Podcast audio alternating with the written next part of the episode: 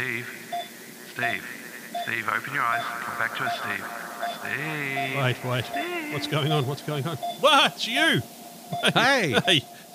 Hey, That's not the. What happened to that good-looking nurse I was looking at when I shut my eyes before? Oh, mate. It was a little while ago and she's long gone. That's definitely not you. I know, right? I, I, I snuck in wearing a doctor's costume and they let me right by. Who knew? Oh, crikey. Yes. Well, welcome everybody back to the Australia desk since I'm awake now. You know, Grant, it's nice to be here for episode 770. In fact, probably to paraphrase George Burns, it's, uh, well, it's nice to be anywhere, to be honest with you. it's nice to have woken up this morning. yes, it certainly is. And uh, boy, what a what a journey I've been on, mate. It's um, it's uh, it's been a pretty trying, well, month and a half now.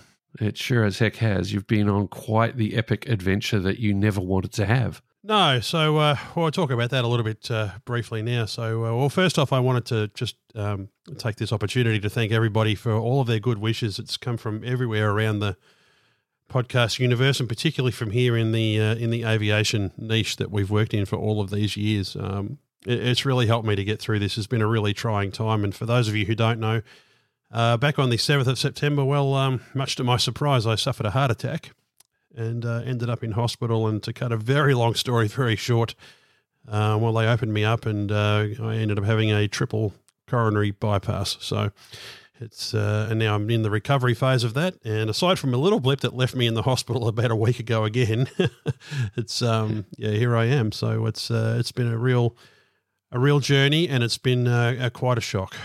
Yeah, well, you know, when you came back from Thailand with that uh, jippy belly and found that rather less than ideal way to lose weight, we all thought that that was it. You'd found the, the ultimate shitty way to lose weight, shall we say. Yeah, But no, you took it one step further, and this is a heck of a way to beat me in the weight loss champs. Well, I always like to be an overachiever and be, you know, dramatic about these things. But uh, yeah, look, it was um, a really uh, odd experience. Um, all of the things that you would expect from a heart attack, you know, you're told that it's very painful and shooting pains down your left arm and all that sort of stuff. Well, that wasn't the case at all for me. Um, it was, uh, it, I was really just started feeling quite winded. I'd been out walking my dog, in fact, and it was a beautiful day, quite windy, and I just thought it was allergies, to be honest.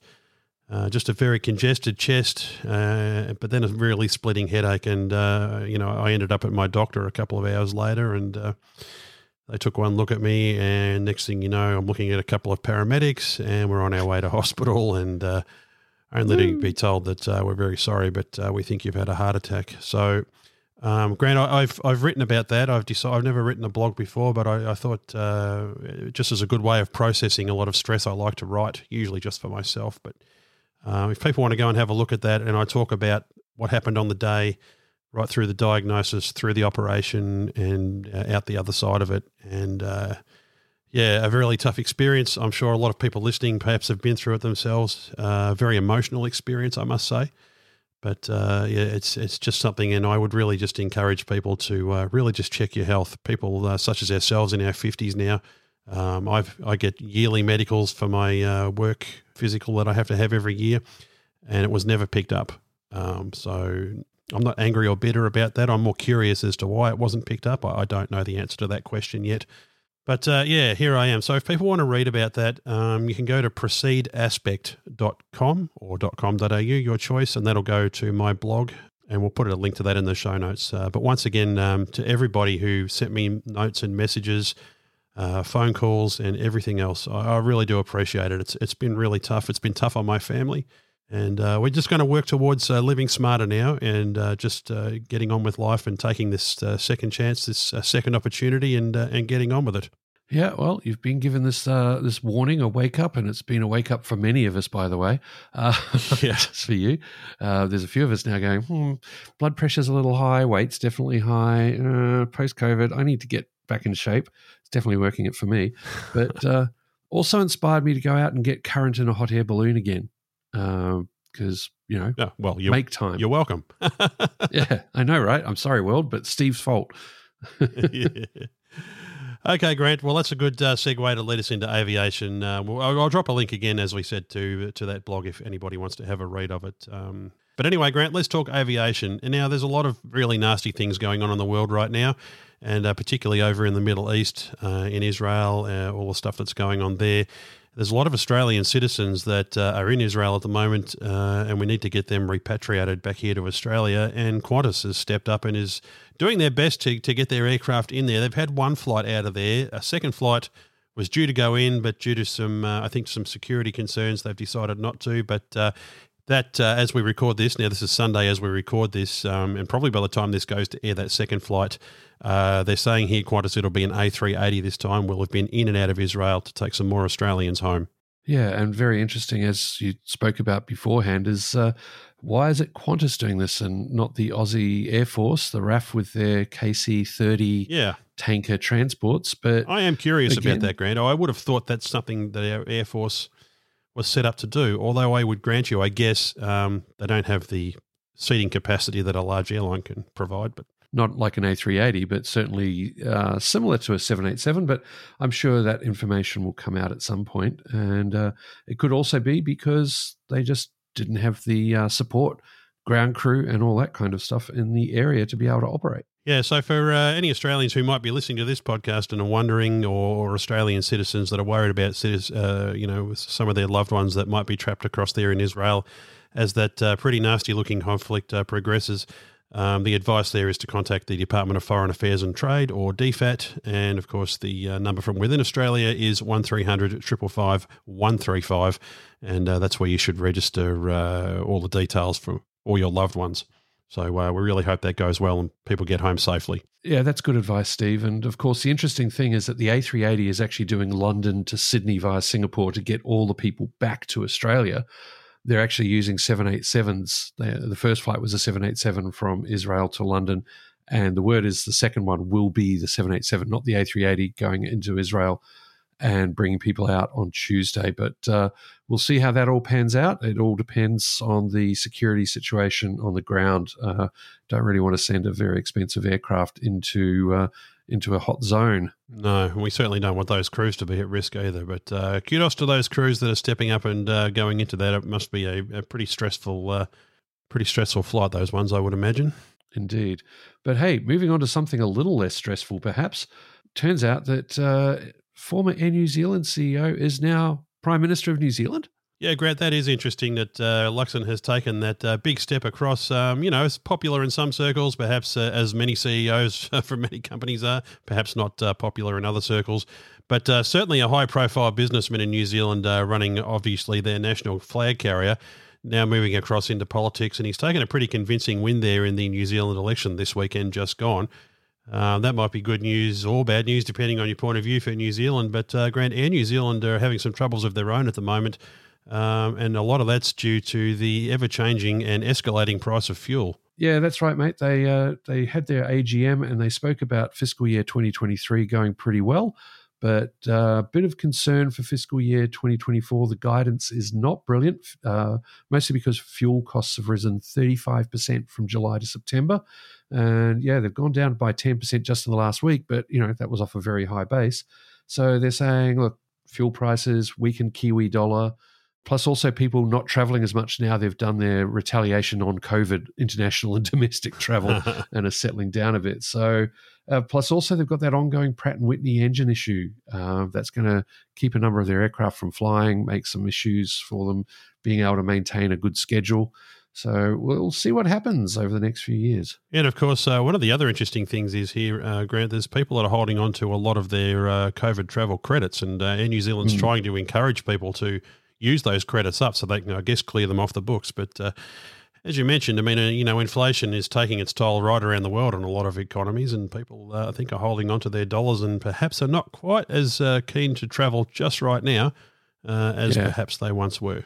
2022, 2023, that was a go. But uh, Air New Zealand did extend the lifespan of those COVID related credits to continue the credit line uh, and give people out to the end of uh, January 2026 for travel through to the end of December 2026. So they joined Virgin and Qantas and others who have done that as well. Yeah, interesting times over in New Zealand. Now, Grant, let's uh, quickly uh, do a couple of ones before we finish up here. An Australian man doing silly things on a Scoot aircraft uh, just this week, uh, coming out of Singapore, headed for Perth, uh, mentioning silly things like, oh, there might be a bomb on board the aircraft. And of course, that aircraft was uh, turned around. we should just say allegedly because all these things are alleged at the moment, but uh, it was an Australian man that was let off the plane. After that, uh, Scoot 787 returned to Singapore, uh, escorted by a Singapore Air Force F 15. Yeah, he got the uh, royal treatment when he arrived. Special people waiting for him, just for him, escort him off the plane, all that really wonderful thing, except, oh, no, he's been uh, he's been charged with the offence of making false threats of terrorist acts and remanded in the Institute of Mental Health. Mm. So, mm, sounded really good of, for royalty, but yeah, no. So he could be in big trouble. You know, I could think of uh, better places around the world to uh, be trying silly things like that. Sing the Singaporeans, uh, they don't mess around when it comes to law and order, and there should be a bit more of that around. So, uh, Anyway, we'll see what happens to that. Just quickly, Grant, the Australian Maritime Safety Authority is uh, doing a recruitment campaign. I just saw that this morning as I was uh, actually ploughing through social media. So they're looking for all sorts of aircrew, including Dash 8 captains and uh, also some uh, Challenger 604 captains, uh, pilots. So uh, engineers, mission crew, all that sort of stuff. We'll pop a link in the show notes to that. And finally, mm-hmm. Grant, um, some good friends of ours have been doing some good things in the aerobatic uh, championships, which were held just recently at Narromine in New South Wales. That's right, mate. The Australian Aerobatic Championships. We uh, I caught up with the Paul Bennett Airshows team at Jamestown, South Australia, when I was doing commentary there. And uh, yeah, Paul Bennett won Australian Freestyle Champion. Glenn Graham won Australian Unlimited Champion. Jet Bennett, Paul's son, got the Australian Intermediate Championship and may potentially be the youngest pilot to ever win that. Uh, one of their ramp rats, Riley, uh, was second in the intermediate, and Sam won sportsman. So big clean out for the Paul Bennett Airshows team. So congratulations to the guys. Yes, Grant. And I wonder if they were chased out of Narromine with pitchforks by all the locals. No, no, that wouldn't have happened. No, no, no, no. good on uh, good on Paul Bennett Airshows. I mean, gee, they are probably the only um, air show in a in a box type of operation, if you like.